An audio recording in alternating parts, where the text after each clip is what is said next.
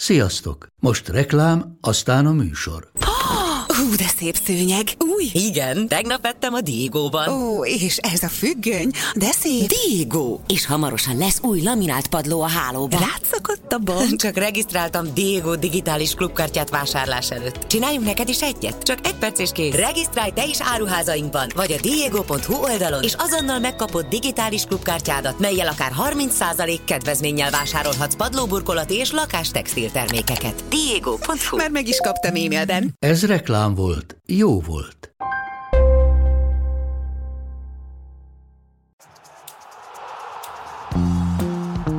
Ez a teljes terjedelem. Magyarország első futballpodcastja Baumstark Tiborral és Bognár Domával. És ezen a héten Fehér Csabával, a Spiller szakértőjével, korábbi válogatott játékossal fogunk beszélgetni. És hát természetesen megkerülhetetlen téma. Boldog új évet! Boldog új évet! Az is igen, tényleg ez az első 2023-as adásunk, úgyhogy boldog új évet.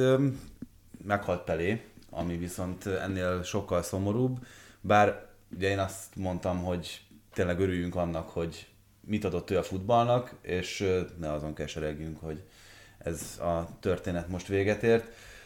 Mindannyian abban a helyzetben vagyunk, hogy klubmérkőzésen soha nem láthattuk Pelét, még talán archív felvételeken sem nagyon. Válogatott futballban igen, de ott is elsősorban archív felvételeken, de az ő hatása a focira azért mégiscsak megkerülhetetlen.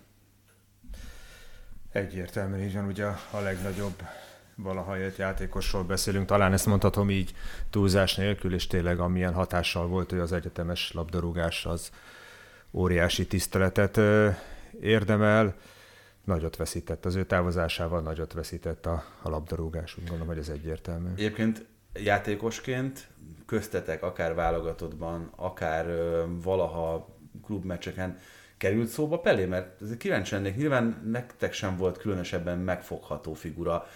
Volt olyan, hogy esetleg inkább róla és nem Maradonáról vagy a későbbiekről beszéltetek? Nem, tehát tudtuk, hogy ki az a Pelé, a szerencsésebbek látták is játszani felvételeken, de ha mi nagy játékosokról beszéltünk, akkor azért az én korosztályom már Maradona, Van Basten, Détári Lajos természetesen. Tehát nem volt olyan, hogy valamilyen trükköt, mert azért Pelé sok ilyet gyakorolt, mutatott be. Gyakoroltatok azért, mert azt mondjuk Pelétől láttátok. Nem, és valószínű, hogy nem azért, vagy nem csak azért volt ez így, mert esetleg kisebb név volt, vagy nem játszott olyan nagy csapatot. Szerintem ez inkább a kornak a sajátossága, hogy ugye annyi felvétel nem volt megtalálható, vagy nem jutottunk hozzá annyi felvételhez az ő játékával kapcsolatban, mint később akár már az említett. Hát manapság is, nem tudom, szembefutottatok-e azzal a videóval, hogy jó, hogy micsoda cseleket csinálnak a mai focisták, meg elnevezzük Ronaldóról azt, hogy sarokkal a másik lába mögött áthúzza a labdát, meg az ollózás, meg a tényleg áttól zéig minden, és minden egyes ilyet megcsináltak, hogy aki csinálta, azelőtt Pelének ezt már sikerült megcsinálni, annyira tetszett ez a videó. Láttam a felvételt, igen, erre is nagy hatással volt. Hát nagyon fantasztikusan összetett futballista volt állítólag, ugye tényleg mi is csak ezeken a felvételeken láthattuk. Én bevallom, és az lenne a leginkább érdekes, hogyha az ember végig tudna nézni meccseket, hogy ott milyen hatással volt a csapatára. Nem vettem sajnos azt a fáradtságot, hogy akár több mérkőzést végignézzek itt az archív felvételeken. Az összefoglalókra hagyatkozunk, miközben egyébként most kicsit gonoszkodva azt lehet mondani, hogy jó összefoglaló videót szinte minden játékosról tudsz készíteni, nem? Igen, és bennem sem annyira a játéka maradt, meg ugye, ahogy említettem már itt elsősorban a korkülönbség miatt, hanem az a végtelenül szimpatikus mosoly, ahol megjelenik különböző futball eseményeken, rendezvényeken is látszik, hogy aki találkozik vele, a közvetlen környezete óriási tisztelettel van az ő irányába, és ez ilyen szívet melengető érzés volt. De az egész, hogy ő még úgy kezdett, hogy kitömött zoknikkal kezdett el focizni az utcán, de hogyha a profi pályafutását nézzük, akkor is az egy olyan kor, és egy olyan kornak az utolsó legendája ő, ahol nem volt ilyen, hogy centire, milliméterre pontosan levágott füvön, gyepen játszottak volna a tökéletes labdával. Tehát az az 1958-as VB, ahol ő 17 éves volt, szerintem mai fejjel el sem tudnánk képzelni, hogy hogy milyen amatőr volt az, amit akkor focinak neveztek, és ebből emelkedett ki Pelé. És amúgy itt minden megemlékezés, meg minden közül nekem az AS-nak a címlapja volt a legmaradandóbb. Ugye 80-valahányban egy híres fotóművész csinált a lábáról egy portrét, amin látszik, hogy azért ez egy focista láb. Tehát, hogy ez alaposan megviselt, és gyakorlatilag minden egyes napja neki a focival telt, és az volt a középpontban, és tényleg talán a legkiemelendőbb ebből, hogy mennyire szerethető és szimpatikus és megközelíthető figura maradt mindezek ellenére is. Így van, és hát kicsit nehéz az persze megint ilyen távolságból eldönteni, hogy a kor szellemének köszönhetően nem faragtak belőle olyan világsztárt, olyan allűrökkel, amilyenekkel a maiakat látjuk, vagy egész egyszerűen egy ennyire szerény és egyszerű életet éltő. Egyébként valószínűleg az utóbbi, mert nyilván élt már abban a korban is, amikor felnagyíthattak volna egyéb dolgokat, amik nem a futballista pályafutásához kötődnek. Igen, de akkor tehát népszerűséget nyilván lehetett szerezni akkor is a focival, de olyan gazdagságot valószínűleg nem, mint amilyet most például Ronaldo el fog érni az Al-Nasrnek, vagy hát már előtte is köszönhetett, bármelyik mostani focista is a top játékosok közül egészen elképesztő, amilyen összegeket keres, és Pelé messze nem ebben a korban élt még. Nyilván ő is megér a fociból, meg a világ legjobbja, de teljesen más volt akkor. Ő tényleg csak a foci miatt csinált mindent. Na hát akkor nagyon egyszerű munkát adtál ezzel, hogy hogyan kössünk át Ronaldo, meg a Manchester United. Itt ugye azért nyilván akkor, amikor a Manchester Unitedről kezdünk el beszélni, akkor megkerülhetetlen az a kérdés, hogy Cristiano Ronaldo távozott, hogyan távozott, és milyennek az utóhatása, vagy milyen utóhatása lehet a Manchesteri klubnál. De először akkor beszéljünk arról, hogy ti mit szóltatok ahhoz, amikor igaznak bizonyultak azok a hírek, hogy végül Ronaldo a Szaudi Ligában folytatja. Hát meglepődtem, annál jobban már csak azon, hogy most olvastam egy nyilatkozatát, amiben megemlíti, hogy sok európai csapat, brazil csapatok, és nem tudom még ki állt érte sorba, és hogy ő már pedig ezt a csapatot választotta, mert megígérte nekik, hogy oda megy futballozni, de talán van egy kikötés a szerződéséből, hogyha bajnokok ligája, akkor visszajöhet, tehát még... Hát nem tudom, nem néz ki jól, mint hogy nem nézett ki jól a távozása, sem már a viselkedése, hogy még előrébb menjünk a Manchester Unitednél, akár a kispadon, akár az öltözőbe. Tehát egy nagy ikon dobálta be a saját ablakait, én úgy gondolom, és méltatlan hozzá ez a... Hát én búcsúnak nevezném, mert szakmai szempontból ezt nem nagyon tudom másképp értékelni, még akkor is, hogyha ő ragaszkodik hozzá, hogy egy erős bajnokságba igazolt, ahol nagy kihívások várnak rá. Szebbet, méltóbbat képzeltem el az ő számára, de szerintem ez... Ő is magának, én ebben biztos vagyok, sokan, és igen. Hallottuk közelmúltbeli nyilatkozatok, a Piers Morgan interjúban is elmondta, hogy hát, hogyha ő csak a pénz érdekelni, akkor már Szaúd-Arábiában játszana. Viszont az érdekes. És hogy nem. És miért nem oda igazolt. De azt mondom, és nyugodtan vitatkozhattok vele, hogyha nem értetek egyet, hogy... segített végső soron a Manchester Unitednek, mert az, hogy ilyen délrel-durral távozott, az Ten Hag hitelét sokkal inkább megerősítette, sokkal inkább főleg, hogyha egyébként folytatódik a Unitednek az a jó formája, ami most itt elindult a világbajnokság után, akkor még igazolódik sokkal inkább az az álláspont, amit a klub, Ten Hag és akár a többi játékos képviselt. Sőt, hát most volt ez az eset Rashforddal, hogy elkésett, rá is ugyanúgy igazak a szabályok. Gyakorlatilag majdhogy nem a két legnagyobb egót sikerült Ten Hagnak egy pár hónapon belül lemeccselnie, most rossz szóval, mert nyilván Rashford abszolút az ő oldalánál. Én azt nem tudom, ehhez Ten Hag kellett? Tehát ezt Rangnick megoldotta volna ugyanígy? Ugye nyilván a kettő utolsó. Ezek borzasztó nehéz. Kellett ahhoz, hogy Ten Hag, amikor a Manchester Unitednél szóba került, akkor nyilatkozta, hogy 4-5 interjún kellett keresztül menni, és szinte átvilágították a tulajdonosokat. A tulajdonosok külön céget béreltek fel, akik végülis állásinterjúra, még a furcsán is hangzik ez a szó, ebben az esetben hívták, és ő azt mondta, hogy oké, mindenen átment, abban az esetben vállalja, hogyha a klub mindenben támogatja őt. És hát ezt az ígéretet megkapta, ezt szokás betartani, és hogyha visszaemlékezünk a Brentford mérkőzés utáni büntetőfutás, ugye, amikor hazamentek a súlyos vereség után, és büntetőedzést tartott a Manchester Unitednek, a sok-sok egónak, tehát ezek azok a dolgok, kisebb dolgok, mint Ronaldo elküldése, de ezek azok a dolgok, amit nem lehet megcsinálni úgy egy edzőnek, hogy nem bízol a vezetőkben, a feletteseidben, hogy ott vannak mögötted, és ők támogatnak egy-egy nehéz döntés meghozattal akkor is.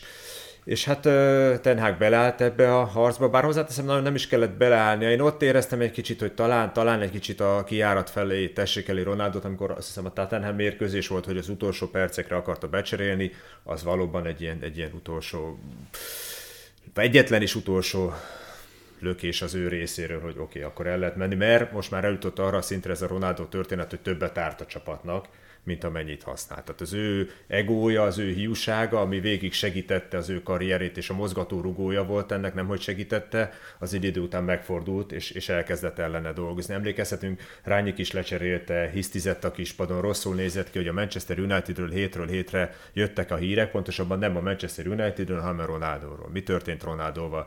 Kire sértődött meg, hol volt a felkészülés alatt, melyik mérkőzés szünetébe ment haza, és ez nem jó. És egy egységes öltözőt akarsz, győztes mentalitást, ahol mindenki küzd a másikért, akkor ez az alap, hogy nem lehetnek ekkora egók, és akkor még nem is beszéltünk szakmai dolgokról, hogyha magasan akarsz letámadni, intenzíven akarsz már a támadóiddal bekezdeni a letámadást, akkor abból nem lehet, hogy valaki csak félig meddig, és Ronaldo erre már nem igazán volt alkalmas. Hát meg nem is volt különösebben elvárás a pályafutása nagy részében, hogy ezt a tevékenységet folytassa, különösen az utolsó éveiben, amikor gyakorlatilag arról lehetett hallani, hogy a teljes izomzatát, meg a játékstílusát arra alakította ki, ahogyan egyébként Messi is, hogy azokban a pillanatokban legyen a legélesebb, amikor ő a legtöbbet tudja hozzátenni a csapat támadójátékához.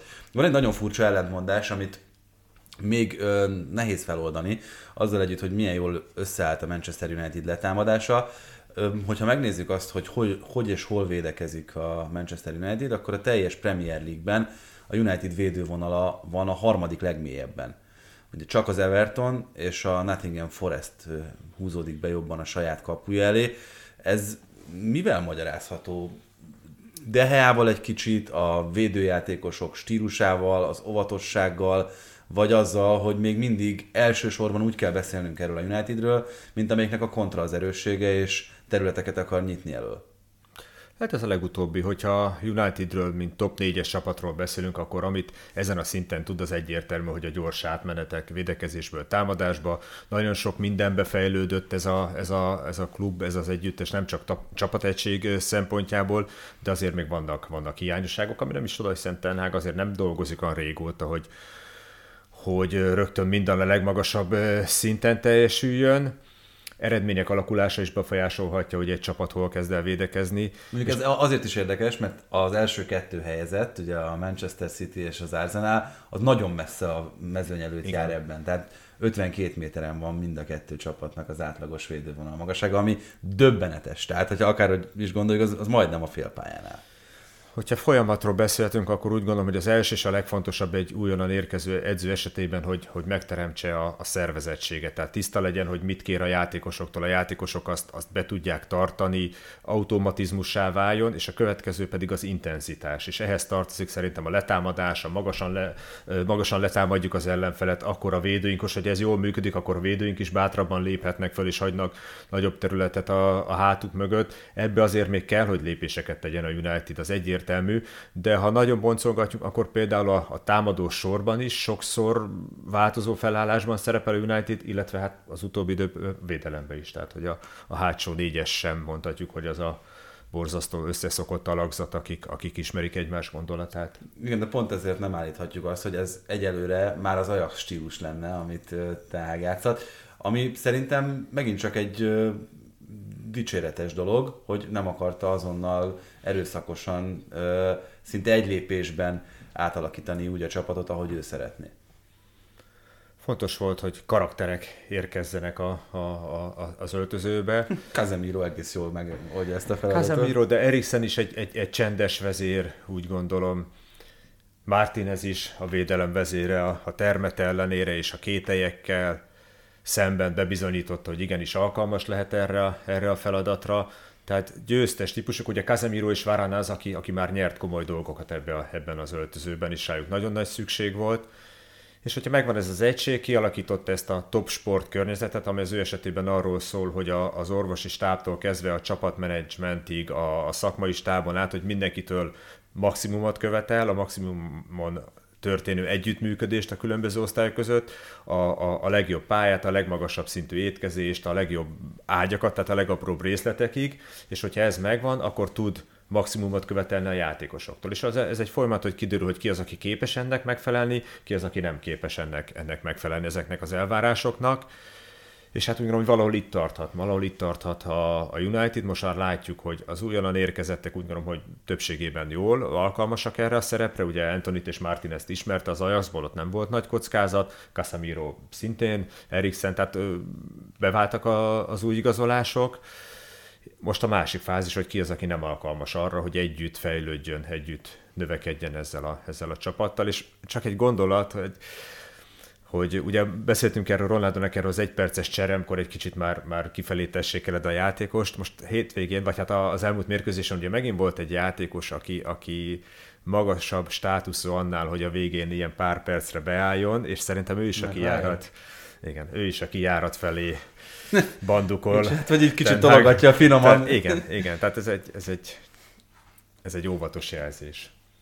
Ez nagyon érdekes egyébként jelen pillanatban, hogyha azt nézzük, hogy a Bajnokok Ligájáért folytatott harcban, és akkor vegyük ide még esetleg a Newcastle-t is a nagyok mellé. Esetleg. Hát nem azért, hanem hogy én azért gondoltam, hogy esetleg, mert hogy lehet, hogy úgy beszéltünk, hogy van a három, aki ott van elől, és akkor a negyedik helyért zajlik a küzdelem, itt a Tottenham, a Manchester United, a Liverpool és a Chelsea között. Vagy a Newcastle benne van ebben a harcban még? Benne. Még. Nem, hanem hogy... Ja, úgy még. Hogy velük harcol-e, vagy már ellépett tőlük olyan szinten, mert hogyha most azt nézzük, hogy jelen pillanatban milyen minőséget képvisel a Newcastle, akkor nekem az említett klubok mindegyikét megelőzi. Hát igen. Tehát a legtöbbet fejlődő csapat az Arsenal mellett, mögött, talán erről lehet beszélgetni, vagy vitatkozni, hogy most ki mennyit lépett előre, de gyorsabban, ezek a folyamatok még talán gyorsabban végbe mentek a Newcastle-nél, mint az Arsenalnál. Ugye Artétának azért voltak olyan időszakai, amikor rezgett a léc, ott nagyon jó döntés volt, hogy kitartottak mellette, és hát a Newcastle pedig számomra lenyűgöző, én úgy szoktam nevezni, hogy intelligens igazolások. Tehát rájöttek, hogy Newcastle egy munkás város, ahol munkás emberek járnak hétvégenként a meccsre, kiéhezve a jó focira, ők nem Ronaldókra, meg Mbappékra kíváncsiak, hanem olyan játékosokra, akik felgyűrik az ingúját, beleköpnek a tenyerükbe, és gyerünk, és csináljuk.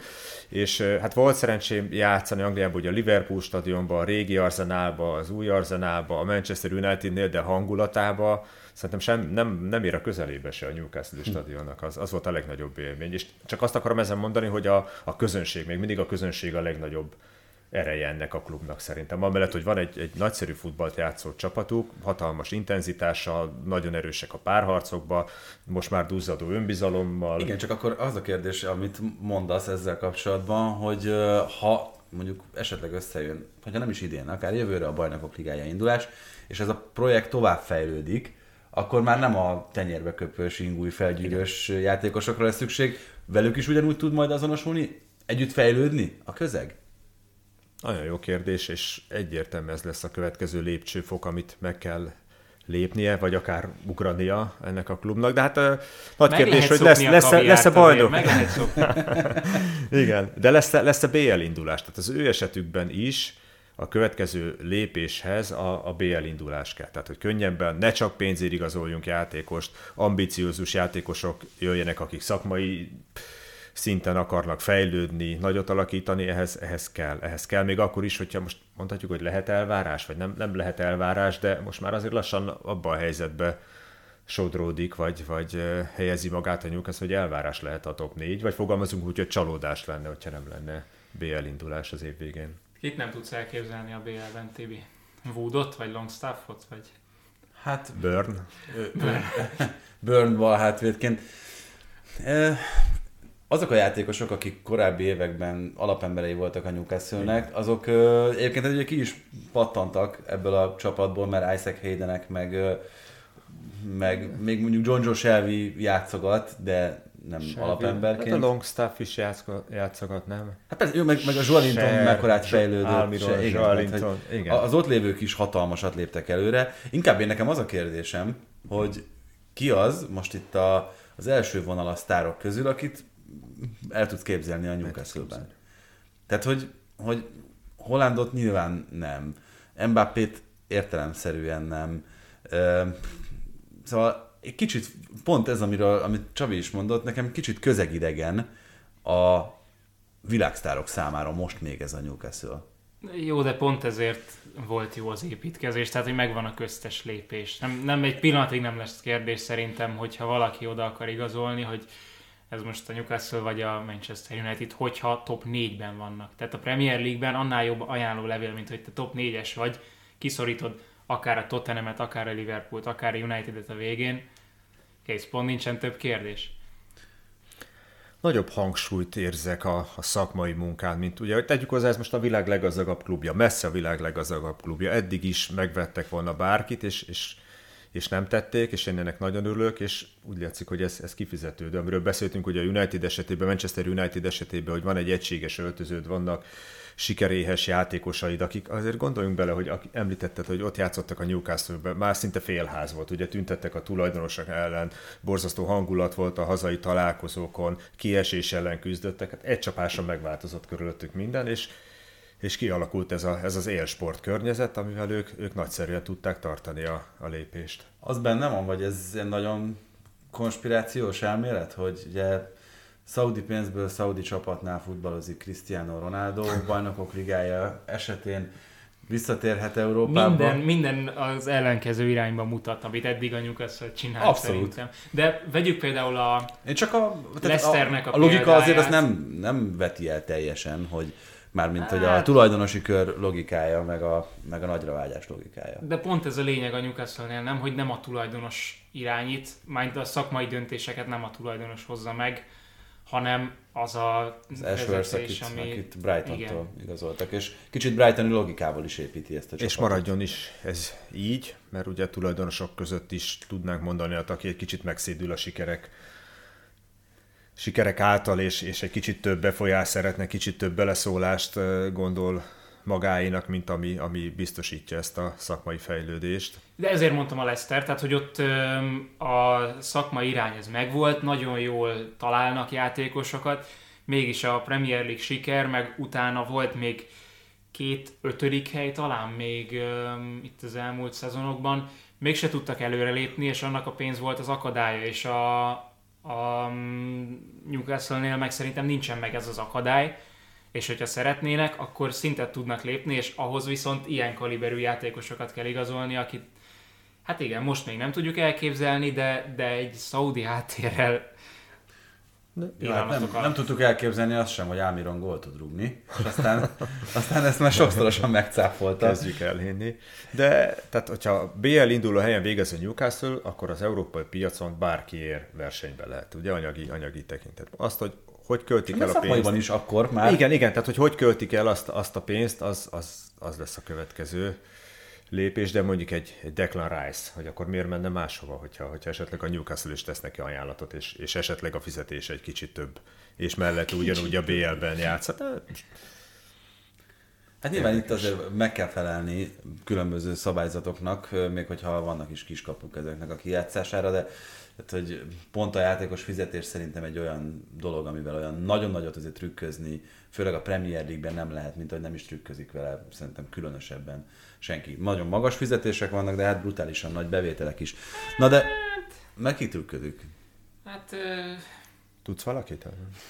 Aki megszegte az FFP szabályait, ja, az UEFA-nak az FFP szabályait, ja, aztán nem lett belőle büntetés, tudok, de nem, egy klub eszembe jut. De nem a nem játékos fizetésekkel mentek elsősorban a trükközések. Hát a transferdíjakkal, meg egy csomó egyéb olyan kiadással, amit... Tehát, hogy nem a City... Jó, hogy nem magát a játékos fizetést. Igen, a City azzal, hogy trükközött, azzal megteremtette azt a lehetőséget, hogy a idő előtt megépítse azt az akadémiai struktúrát, azt a környezetet a csapat és a klub számára, de hogyha megnézed, akkor a Manchester Citynél a játékos fizetések, azok például a Manchester Unitednél alkalmazottak alatt vannak. Tehát, hogy azt mondom, hogy nem az történik, hogy dupla annyit fizetnek azért, hogy a Cityben játszanak, mert a Newcastle-nél ugye ez lenne esetleg aggályos, hogyha azt mondod, hogy Rice-nak ajánl a Chelsea X-et, a Newcastle meg 2 X-et, vagy 4 X-et. Jó, hát én ebben nagyon összeesküvés elméletes vagyok, de tehát simán el tudom képzelni, hogy szponzori pénzekként fizetnek még a játékosoknak, vagy egyéb. Nem biztos, hogy meg kell szegni a szabályokat, mert hogyha a Newcastle BL induló, ugye most tételezzük fel, hogy City, Arsenal, Newcastle és még valaki, az azt jelenti, hogy minimum 2 nagy csapat, most már 2 nagy csapat kimarad. Tehát azoknak azokkal a csapatokkal szemben egyértelmű, hogy lépéselőnyben lesz mindenféle szempontból, és azokkal már bőven tud versenyezni, sőt, helyzeti előnyben lesz velük szemben, akiket ők szeretnének leigazolni. Legyen az a Chelsea, legyen az a Tottenham, vagy bárki, a Manchester United. Nincs arra a piacra belép a Newcastle United, és teljes értékű mert önmagában azzal, hogy a Premier League-ben szerepel egy klub, az feltételez egy olyan szakmai színvonalat, hogy nagyon jó csapatok ellen, teltház a stadionokban, így, nagyon jó meccseket fogsz játszani, hogyha még ehhez hozzájön a Bajnokok Ligája is, és esetleg a Bajnokok Ligájában idővel mondjuk egy esélyes csapatként indul a Newcastle, akkor tényleg nem arról van szó, hogy ide csak az jön, mint ahogy egyébként ugye korábban hallottuk, hogy milyen felárat kell fizetni esetleg keleti csapatoknak azért, hogy oda jó játékosokat tudjanak igazolni, de csak az jön, akinek egy zsák pénzt adsz, mert különben miért menne oda? De hogyha már itt átigazolásokról beszélünk, meg arról, hogy ki milyen politikával hasít, akkor számomra ez a Chelsea egy eléggé érdekes jelenség. Kicsit én azt gondoltam, de most már bizonyos, hogy tévedtem, hogy a nyár az itt az új vezetés erődemonstrációja, egész egyszerűen, de ez az erődemonstráció ez januárban is áthúzódik, és már a következő nyárra is, tehát ugye Nkunkut oda szerződtették, és most a nyáron is a legaktívabb Premier League csapat az eddig eltelt időszakban. Nem igazán tudom én sem értelmezni, megmondom őszintén. Tehát Tuchelnak ugye konfliktusa volt, hogy ki igazoljon, kiket igazoljon, kinek mi a hatásköre itt az újonnan érkező tulajdonossal megvívta maga harcát, és hát többek között ebben is, vagy emiatt is elbukott. Érkezett egy Potter, aki ezen a szinten még nem dolgozott, tehát a szakmaiságát szerintem nem kell, mert nem lehet megkérdőjelezni, de az, hogy ezen a szinten játékosokkal tárgyalni, igazolni, nem igazán mutatta meg még az erejét, és szerintem nem is biztos, hogy kapott ilyen hatáskört. Tehát a Tuchel esetből tanulva az új tulajdonos is esetleg rögtön az elején tisztázta, hogy én hozom a játékosokat, lehet, hogy van vétójogod, de egy kicsit ilyen haknizásnak tűnik. Ami nyáron történt, most megint valóban így folytatódik, hogy jó játékosok jönnek, de nem biztos, hogy azokra a posztokra, ahova mindenképpen kellene, és ilyen bekerültem egy új piacra amerikai tulajdonosként, és megmutatom, hogy és mindenfajta, tehát jön a brazil tehetség, ugye Andrei Santos, jön az egyébként már bizonyított tehetség nyáron Nkunku személyében, ugye, Fofana, tehát, hogy kicsit ilyen heterogénnek tűnik ez a társaság, meg ez a keret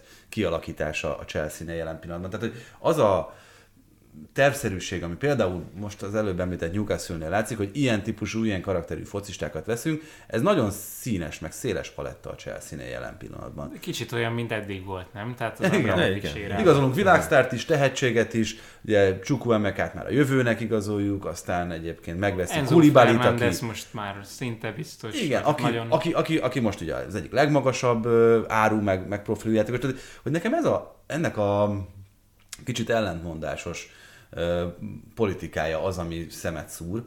Abszolút, hogy... főleg, hogy amikor megjöttek Bólék, akkor az volt, hogy innentől nem lesz az esztelen költekezés, de ez most... Csak sokkal esztelenebb folyik. Tuchelnak nem lehetett az esztelen költekezés, de... Nagyon kíváncsi vagyok, hogy Potter ehhez mit szól, tehát hogy ő privátban mit mondana ezekre az igazolásokra, hogy ezeket ő akarja, kizártnak tartom, hogy az összes az Potter igazolás lenne, már pedig innentől kezdve azért nem tűnik olyan gyümölcsözőnek ez a kapcsolat. Szerintem most neki nagyon sok energiája megy el arra, hogy ezen a szinten is megállja a helyét, bizonyítson, ezekkel az egókkal dolgozzon, de talán az egészet összefoglalva, vagy a leginkább ami jellemzi ezt a Chelsea-t és az átigazolási politikát, az az, hogy Tuchelnak nagyon nagy harcot kellett vívni ugye a nyáron, hogy Ronaldót ne hozzák a nyakára. Tehát jött az amerikai tulajdonos, és akkor rögtön a legnagyobb sztár, a legnagyobb marketing értékkel, és nem számít, hogy hova tesszük be, hogy tesszük be, és hát kézzel-lábbal kellett védekezni, hogy ez ne történjen meg. Csodálkozom, hogy pontosan most már nem csodálkozom, de akkor nagy csata volt, most már talán elmúltak ezek az idők, vagy ez a veszély, hogy Potter a nyakába kapja még Cristiano Ronaldo. Na igen, csak amiben mondjuk Ten Hagot mondtad, hogy bizonyos, jó, nyilván nem minden döntésben kérte azt, hogy mögé álljanak be, mert ezt egy tulajdonos sem mondja, hogy oké, akkor te irányítod a klubot, de hogy lehet, hogy Potternek nem volt meg az a rutinja, hogy azt mondja a tárgyalásoknál, hogy ő a sarkára áll, és egy kicsit vegyék őt komolyabban vagy ebben a kérdéskörben is, tehát hogy legyen nagyobb szava akár az átigazolásoknál is, és könnyen lehet, hogy ez a helyzet, hogy elég komolyan a tulajdonosok alá került a hierarchiában, olyannyira, hogy itt meg se kérdezik az ilyen esetekben. Szinte biztos vagyok benne. Talán az túlzás, hogy meg se kérdezik, de nem övé a döntő szó.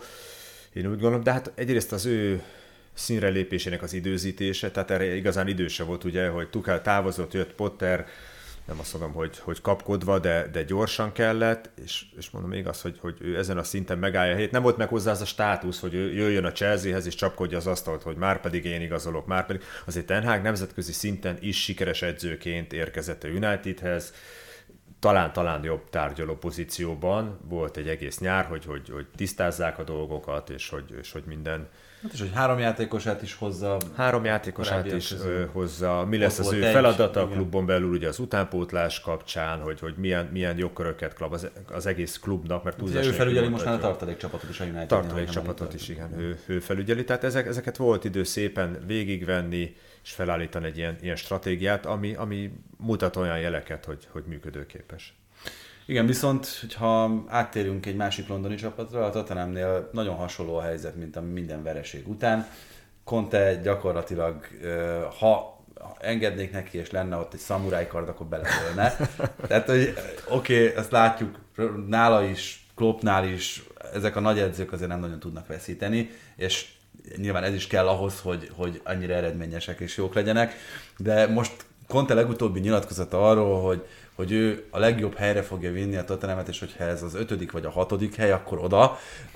Tehát az a legjobb hely, ahova ő viszi. Igen, tehát, hogy ez megint egy olyan nyilatkozat, ami teljesen szükségtelen, ami nem mutat jól a sajtóban, nem mutat jól a játékosok előtt, miközben egyébként azt már láthattuk az előző szezonban, amikor átvette a Spurs-t, hogy egyébként milyen hatással képes lenni egy padlón lévő csapatra. Tényleg, tehát azon nem lehet vitatkozni, hogy ő képes lehet kihozni a maximumot egy klubból, meg egy csapatból, de miért, tehát, hogy nem értem az indulatokon kívül az okát annak, hogy miért mond ilyeneket. Hát az indulatokat valószínűleg ez a hatalmas ego és győzni akarás generálja, de javítsatok ki, hogyha tévedek, de Conte megérkezik rövid távon hoz egy feszültséget jó értelemben, vagy nevezzük energiának, és győztes mentalitást, és győzni akarunk, és változnak a dolgok pozitív irányba, de idő után ez a feszültség, ez az energia ilyen villámcsapkodásba megy át, és nem néz ki jól, és még akkor is, hogyha valahol talán van is benne igazság, amit ő mond, hogy nem olyan mély a kerete, mint a többi nagy csapatnak, vagy kevés, de hogy ezt nyilvánosan teszi, és mindig vereség után ez... És beleáll a játékosokba, beleáll a sportigazgatóba. Kicsit ilyen Mourinho, esküszöm, mint hogyha Mourinho-ról beszélnek. Ők egy idő után, igen, tehát keresik ezt hiányzik nekik a feszültség, vagy a konfliktus, hogy ez tartja őket élesen, vagy életben. De lehet, hogy ez a taktikájuk is, tehát hogy szándékosan csinálják, hogy próbálják a játékosokban is, meg maguk körül a feszültséget. De működött ez már valaha egy játékosnál, hogy azt mondod, hogy nem elég, nem vagy elég jó, tehát ugye Conte ezzel most megint azt mondta a Tottenhamről, és az egész játékos keretről, hogy nem vagytok elég jók a Bajnokok Ligájához. De ennek mi más üzenete van? Igen. Hogy ez a keret, ez lehet, hogy csak az 5.-6. Igen. Helyre jó. Tehát, hogy egyik héten nem vagyunk, utána meg, hogy küzdjünk, mert meg lehet a 3. hely, 4. hely, és hát azért azt zárójelbe tegyük hozzá, hogy az elődeihez képest Conte kimondottan sokat igazolhatott, nem? És olyanokat, akiket szeretett volna. Tehát az ő emberi, itt talán nem kérdés, ugye, mint Potternél, hogy na, akkor ki igazol, vagy ki a döntő szó, itt nem kérdés, hogy az ő játékosai jöttek, Azért jó, mert ugye, és Paratici ebben nagyon fontos szereplő volt, de hogy ezzel nem csak a játékosokba rúg bele, hanem azzal, hogy azt mondja, hogy mi nem igazolhatunk, vagy nem igazolunk, nem az, hogy nem igazolhatunk, hanem nem igazolunk minden átigazolási ablakban 100 millió eurókért, ezzel gyakorlatilag tényleg mindenki, aki körülötte van, rugdos egyet. Tehát, hogy... Kicsit magán is. Igen, igen. Egy villával szurkodja a saját kezét. Nyáron egy Richarlisont kapott, most csak hogyha... Perisicet. Hogy Perisic talán ingyen érte, ja, de oké, de fizetés, de... meg nagy név, meg biztos, hogy persze. Az ő kérésére. Persze, meg az ő játékához tökéletesen alkalmas játékosok kerültek oda. Tényleg ugye azt azért láthattuk, ahogyan egyébként a Juventusban szenvedő Kulusevskiből meg Bentancurból kihozta azt az extrát, ami bennük igen. van. Teljesen nyilvánvalóan. De hát most azzal együtt, hogy még talán egyet is lehet érteni vele abban, hogy Bissuma nem tökéletesen érti a feladatot, ezt lenyilatkozni a legelső fellépése után Bissumának, hogy nem érti még, hogy mit szeretnék tőle, azt nem hiszem, hogy valaha előre vitt bármilyen játékost. Nem. Játékos fejjel visszagondolva és átérezve, nem tudom elképzelni, hogy ez motivál tényleg, hogy azt hallgatod, hogy te ehhez a szinthez kevés vagy. Igen, nem érted a taktikát. Hát ez, mit keresek ebben az öltözőben, vagy miért dolgozunk együtt. Miközben egyébként, tehát még hogyha látod, akkor azt is látod, hogy Bissuma kilóg ebből a csapatból, meg a Brightonnál mutatott teljesítményének a 30%-át hozza. Igen, de akkor ülj le vele 4 szem közt, beszéld meg, mondd el Eric Dyernek, hogy figyelj, veled nem valószínű, hogy de az, hogy nyilvánosan kritizálom a klubot, a játékosokat, az nem. Megtartottak azért egy Harry Kane-t, ami nagy dolog, de ha ő is ilyeneket hall, hogy ezzel a csapattal nem lehet, ő ezt érzi, most már évek óta érzi, hogy ezzel a csapattal nem lehet, még egy utolsó esélyt adott Conténak, és hogy fussunk neki, és próbáljuk meg. És nagyon élvezte is, mert Conte... De hogyha ő is ezt hallja most már hónapról, hogy nem lehet, gyengék vagyunk, és senki nem azt kéri szerintem Contétól, hogy legyenek bajnokok, mert az valóban nem. De hogy legyenek versenybe, és legyenek a top 4-be, és arra most még minden esélyük megvan, tehát hogy miért kell lesz, hogy feleslegesen feszültséget, konfliktust generáljon. Hát nem tudom, tényleg buringyós. Hát valószínűleg tényleg ez jár a fejükbe, csak kimondják a gondolataikat, amit nem kéne. És ez az év elején még nevettünk rajta, hogy hogy hívják a fiatal srácot, aki mondta, hogy az nem az ő igazolása. Djed Spence-re. Mondta, hogy hát őt nem fogja használni. És nem is használja. És valóban nem használja, és akkor azon még csak röhögtünk, de most meg már, tehát ez már azért így ez nem néz ki. Igen. Ez itt szánalmas, miközben egyébként biztos, hogy azért a srácban lehetne potenciál, de hogy itt ezt is ilyen egóharcás irányítsa. Nyilván ő látja edzésen, tehát hogy megvan az oka arra, hogy miért dönt így, de nehéz elképzelni, hogy most kizárólag azért, mert őt nem az ő kérésére igazolták.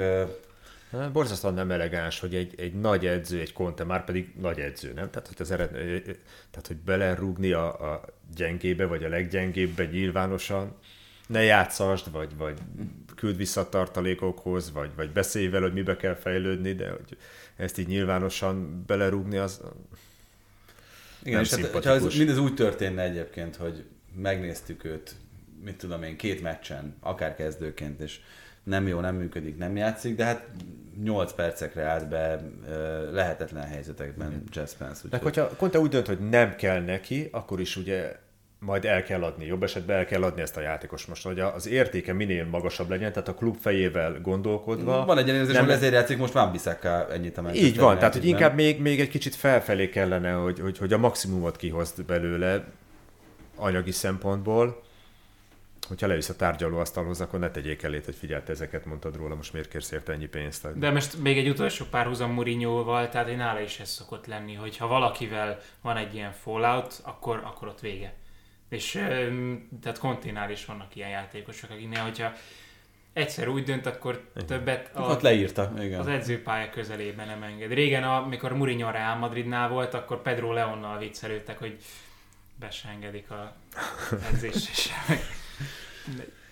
No, beszéljünk még 3 csapatról, elsőként a Liverpoolról, ahol érkezett egy új igazolás Cody Gakpo személyében, egy elég amatőrnek tűnő hiba miatt nem játszhatott, ugye későn regisztrálták őt a Liverpoolnál az első mérkőzésen. Azt lehetett tudni már, tehát azt előtte is mindenki tudta, meg mindenki írta, hogy az adott nap eddig és eddig kell regisztrálni. Gyanítom, hogy próbálkoztak vele. Mi volt az akadálya, hogy ezt megtegyék? Mert nekem így jött le, hogy...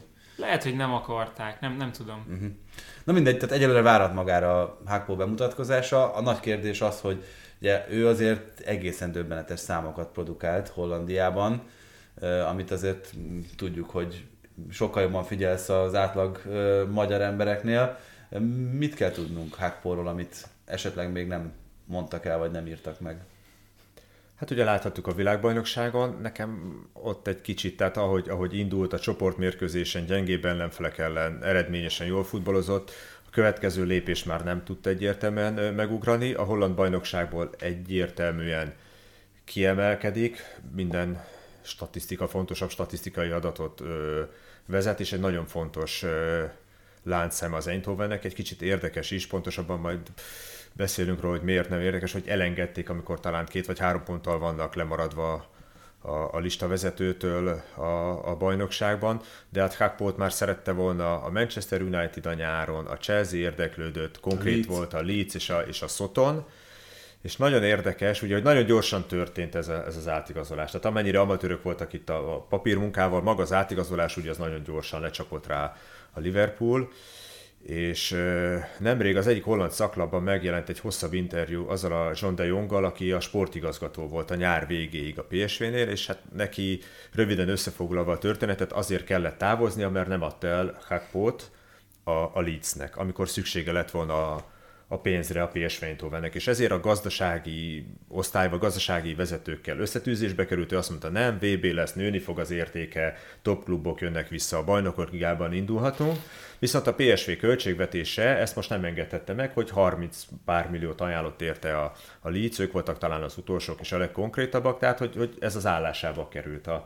És hát ezt a szaklapot én biztos vagyok benne, hogy Van Dijk olvassa, a pályedzőt, a Pepijn Leinders olvassa, tehát ez egy olyan információ volt, hogy kiterítette a kártyáit, hogy ennyiért nem adtam el, ez volt a baj, el kellett volna adni, onnantól kezdve óriási sokkal jobb a tárgyalási pozíciót is mentek, tettek olyan 40-et plusz bónuszok, vagy valami hasonló ajánlatot. 37,5 millió font, és akkor plusz bónuszok. Most, hogy ez sok vagy kevés, szerintem inkább kevés, amikor itt hát amikor Múlnik esetében 80 millióról beszélünk az Arsenalhoz, az ukrán játékosnál. Így van, meg 100 millióról. Meg Enzo Fernández 135 milliója. Igen, vagy például a Manchester United a nyáron szerette volna, aztán végülis Anthony mellett döntött, hát ő is 100 millióba került. Tehát hogy úgy gondolom, hogy ez egy jó ár, egy VB-n nem rosszul teljesítő fiatal labdarúgóért, aki kiemelkedik a holland bajnokságból, de ehhez kellett ez a, hát nem is annyira háttérinformáció, csak egy kicsit figyelni kellett.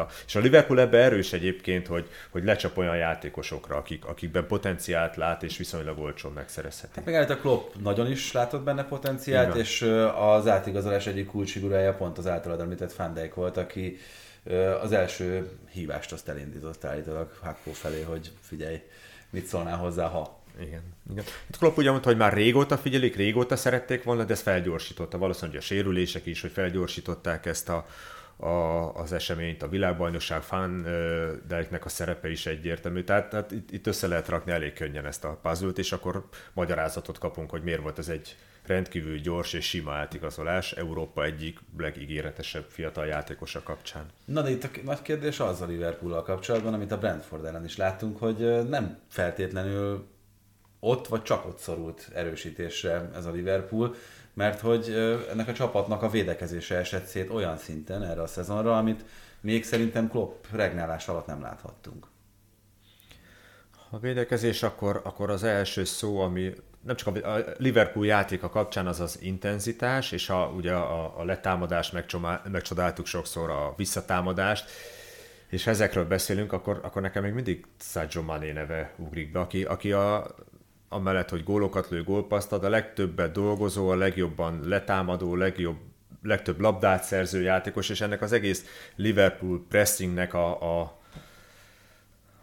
mozgató rugója volt, és nélküle nem működik ez a pressing, és ha nem működik a pressing, akkor már egy kicsit nagyobb teher jut arra a középpályára, ahol a játékosok ne nevezzük őket öregnek, de talán már túl vannak a legjobb időszakukon, ezt a nyomást már kevésbé tudják elviselni, vagy ezt a megnövekedett nyomást kevésbé tudják elviselni a negyedik, ötödik nagyon nehéz szezon után, és akkor még egy sorra hátrébb lépve a védelemben, akkor már nehezebb, megint csak, ha nem működik úgy a le- és a visszatámadás, akkor már nehezebb magasan védekezni, sokkal több a kockázat, erre is láthattunk példát a Brentford elleni mérkőzésen, de már korábban is, hogy nehezebben megoldható, és ez teljesen természetes folyamat, ami szintén nem elhanyagolható, az Van Dijknek a szerepe. Tehát egyértelmű, hogy volt egy sérülés, keresztszalagszakadás előtti Van Dijk, akiről viccesen megjegyeztük, hogyha a szöglezászlót szúrjuk le mellé belső védőnek, akkor is jól fognak teljesíteni. Hát most nagyon nem, az most saját magával küzd, de hát ez ugye, hogy a sérülés nélküli Liverpoolt láthattuk, hogy mennyire szenved, egy kicsit talán siettetve, gyorsabban tért vissza, több mérkőzést játszva, és ebbe a negatív spirálba örülődik a mai napig. Ezen nem segített a világbajnokság, nem segített a Liverpoolnak a csapaton belül előbb említett változásai, és egy olyan Van Dijket látunk, aki nem, hogy igazi vezér, de nem tudja megközelíteni azt a szintet, amit tőle elvárnak. Beszédes volt a félidőben, nem gondoltam volna, hogy valaha lecserélik Van Dijket, és most megtörtént, és azt sem tartom kizártnak, hogyha egészséges, és ha mellette Matip és Konaté is egészséges, akkor valamelyik meccsen, most valamelyik Premier League meccsen, tehát nem az FA kupában, Matip és Konaté kezdjen. De nem csak Van Dijk, hanem nagyon furcsa látni néhány Liverpool játékost.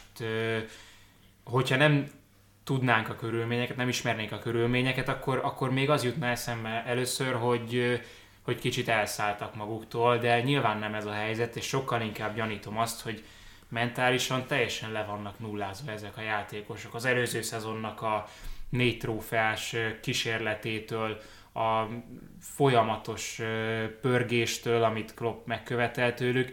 Itt a Brentford meccs végén kicsit csak Trent Alexander-Arnoldot néztem. És az, hogy vissza se fut védekezni, hanem kicsit ilyen sértődötten így elölmarad, számomra teljes meglepetés, azt meg hittem, ilyen megdöbbenés volt. Azt hittem, azt mondod, mert egyébként nekem, ami nagyon feltűnő volt, az a tegnapi meccsnek a lefújása után, amit láttunk a Liverpooli arcokon. Tehát, hogy kapott már ki ez a Liverpool többször, még a legjobb időszakában is. Ugye emlékezhetünk az Aston Villa elleni félelmetes vereségre még akkor címvédő csapatként, de soha nem láttad ilyen letörtnek a játékosokat, amikor a játékvezető lefújta a meccset. Fabinho, ahogy ott összeroskadt gyakorlatilag közvetlenül a vége után. Nagyon furcsa volt ezt a testbeszédet látni attól a Liverpooltól, ami tényleg az intenzitás mellett arról volt ismeretes mindig, hogy mindenki hihetetlenül bízik magában, meg nem lehet megtörni azt a... De meccs közben is már ez köszönt vissza azokból a gólokból, amiket kapott a Liverpool. Hát nem tudom, védőként mit gondoltál ezekről a beadásokról, meg a szögletnél, hogy valaki az ötös közvetlen előterében át tudjon venni egy labdát, az hétfőn. De ha visszamegyünk, és a Leicester elleni hazai mérkőzést, amit ugyan megnyertek, de ott is azért a teljesítmény már inkább a gyengébb teljesítmények. Kellett hozzá egy fász, de nem volt jó a teljesítmény, és ha már említetted, arckifejezés, meg testbeszéd, egyébként az egész csapaton látszik, de nekem most a leglátványosabb az Darwin Núñeznek a kihagyott helyzet után. Tehát most jött el az a szint, amikor már tudja, hogy kimondottan figyelik ilyen szempontból, kimondottan róla beszélnek, róla írnak, tehát ez már teher, hogy ő is a helyzetek, és persze, hogy jó, hogy jó az XG-je, meg sokat dolgozik ő is, meg sok gólpasszt ad, de ő annál nagyobb vétel, hogy egy nehéz helyzetben lévő csapaton csak ennyit tudjon segíteni. Tehát most neki érre kell állni, és volt egy olyan lövése tegnap, amikor jobb lábbal keresztbe a szögletzászló felé. Na, én akkor láttam az arcán ezt, amit mondasz, hogy na, ez szólnak meg. Én meg az első zicser után, ugye volt a Salah gyönyörű passzal indította, kilépett a védő, elhúzta a kapus mellett, és a visszafutó védő tisztázott az üres kapuban. Én akkor láttam rajta, hogy erre a meccse, hogy most elveszítettük, vagy tehát, hogy most már nyomja a vállát ez, hogy na, ő is a helyzetek, most nem egy szerencsés párosítás. Ez belefér, hogyha. Tehát ezek mind, amiről beszéltünk, hogy kevésbé intenzív a letámadás. A középpálya szenved, ott is korosodnak a játékosok, túlterheltek, stb. Van Dijk nem a legszebb időszakát éli. Nehéz. Sok a sérült, a támadók között sok a sérült. Tehát ez most úgy néz ki, hogy sok a Liverpoolnak, és akkor korai még talán erről beszélni, de olyan is van, hogy elfárad egy kapcsolat, és lehet, hogy szó szerint, tehát akár fizikális értelemben, de mentálisan is egy edző és egy csapat között.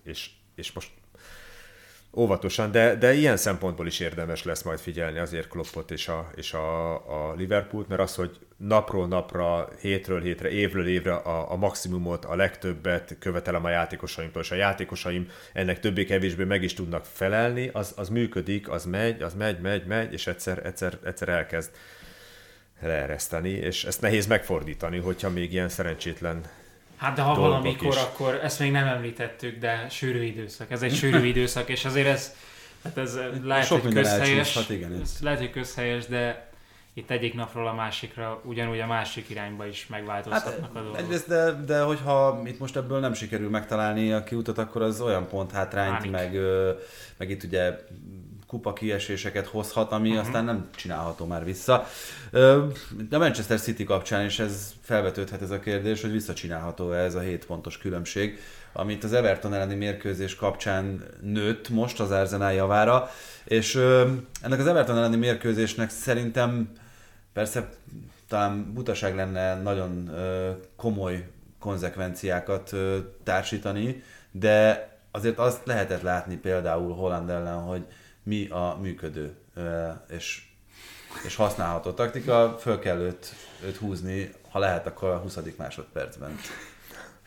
Hát Haaland nem tudta játékra összpontosítani, ez szerintem teljesen nyilvánvaló, még akkor is, ha ő is rúg egy gólt, de én azt hiszem, hogy azzal, hogy ennyire belehergelte magát ebbe a szituációba, inkább rosszat tett saját magának és a csapatának, mint hogy fókuszált és koncentrált legyen.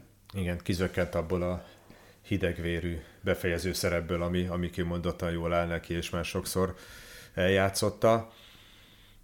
Hát, nem aggódnék azért érte. 21 gól. és a Manchester Cityért sem. Tehát azért Guardiola ezzel a kerettel, én úgy gondolom, hogy rendezni tudja a sorait.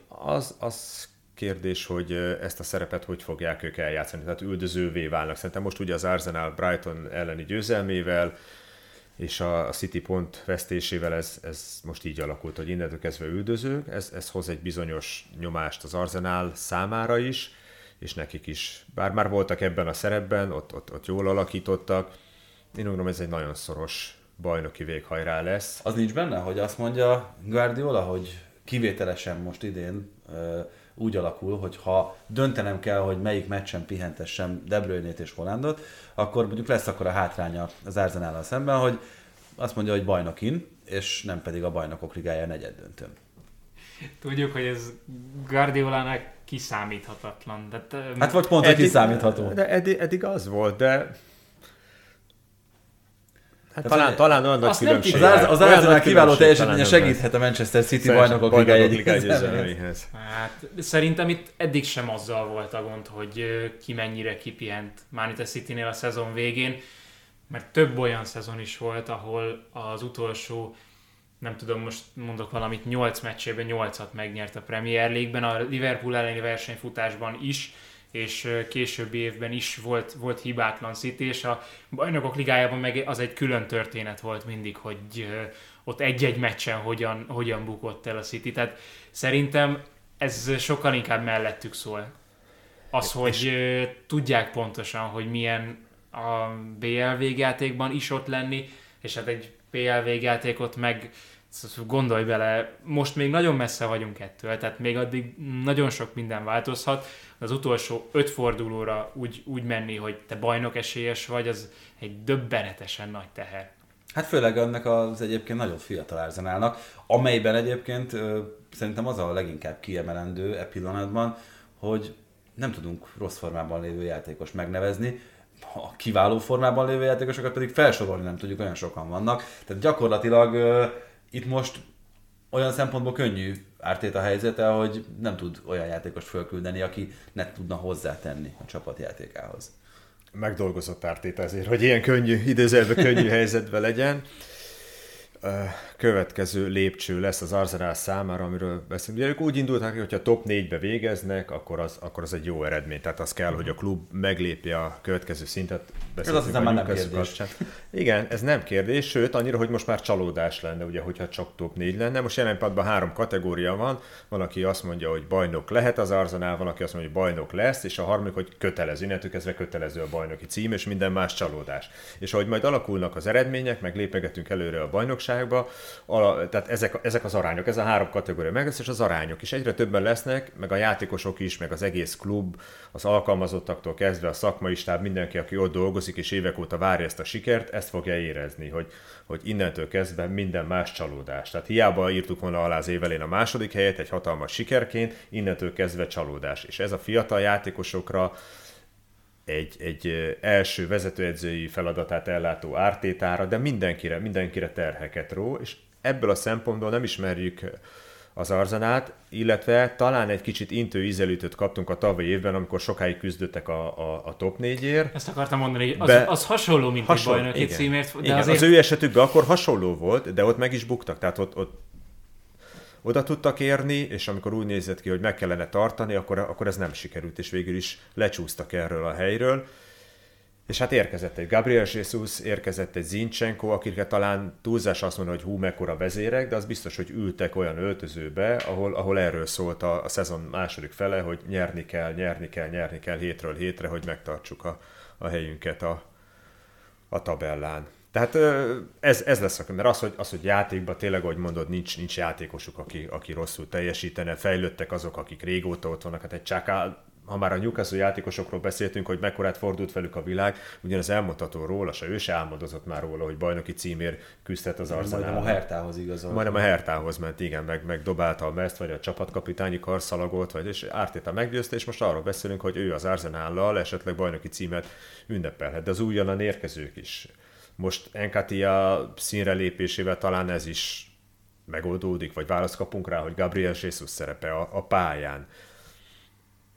Valahogy nagyon furcsa a szemem előtt látni azt, hogy Martin Ödegaard emeli föl a Premier League serreget. Igen, már pedig ez lesz, ugye ő nem csak csapatkapitányként viselkedik, hanem tényleg abszolút minden szempontból igazi vezére ennek az Arsenalának. Doma, még egy rövid La Liga összefoglalóval, meg ajándékozom minket? Igazából az a helyzet, hogy szeretnék a fociról beszélni, de tehát az, hogy legyen egy játékvezető. Nem tudom, ki az utolsó világbajnoki meccsén elviszi a sót a játék elől, majd visszatér a La Ligába, és ott is megkapja a barcelonai városi derbit, ahol most nem tudok pontos számot mondani, de itt is volt 48 sárgalap, 64 kiállítás, vagy valami ilyesmi.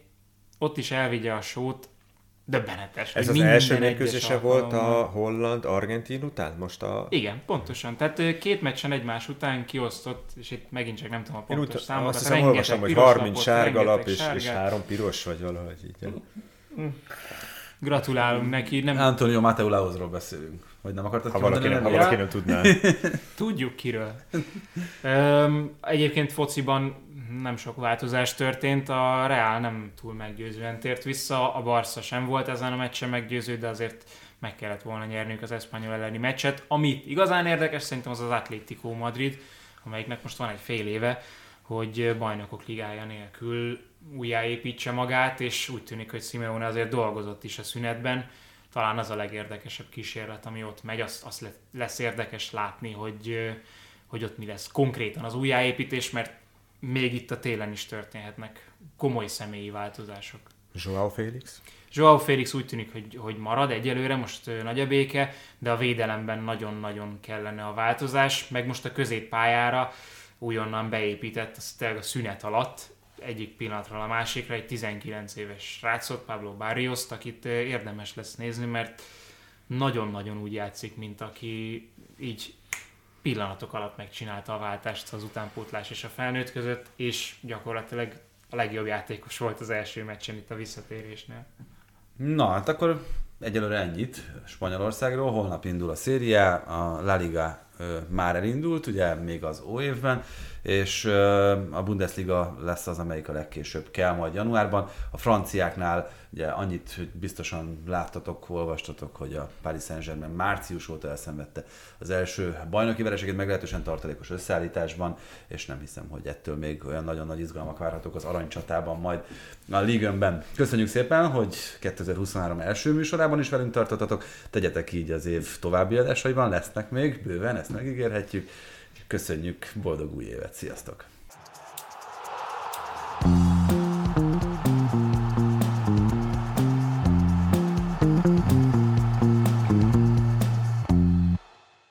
Ha más podcastekre is kíváncsi vagy, hallgasd meg a Béton műsor ajánlóját.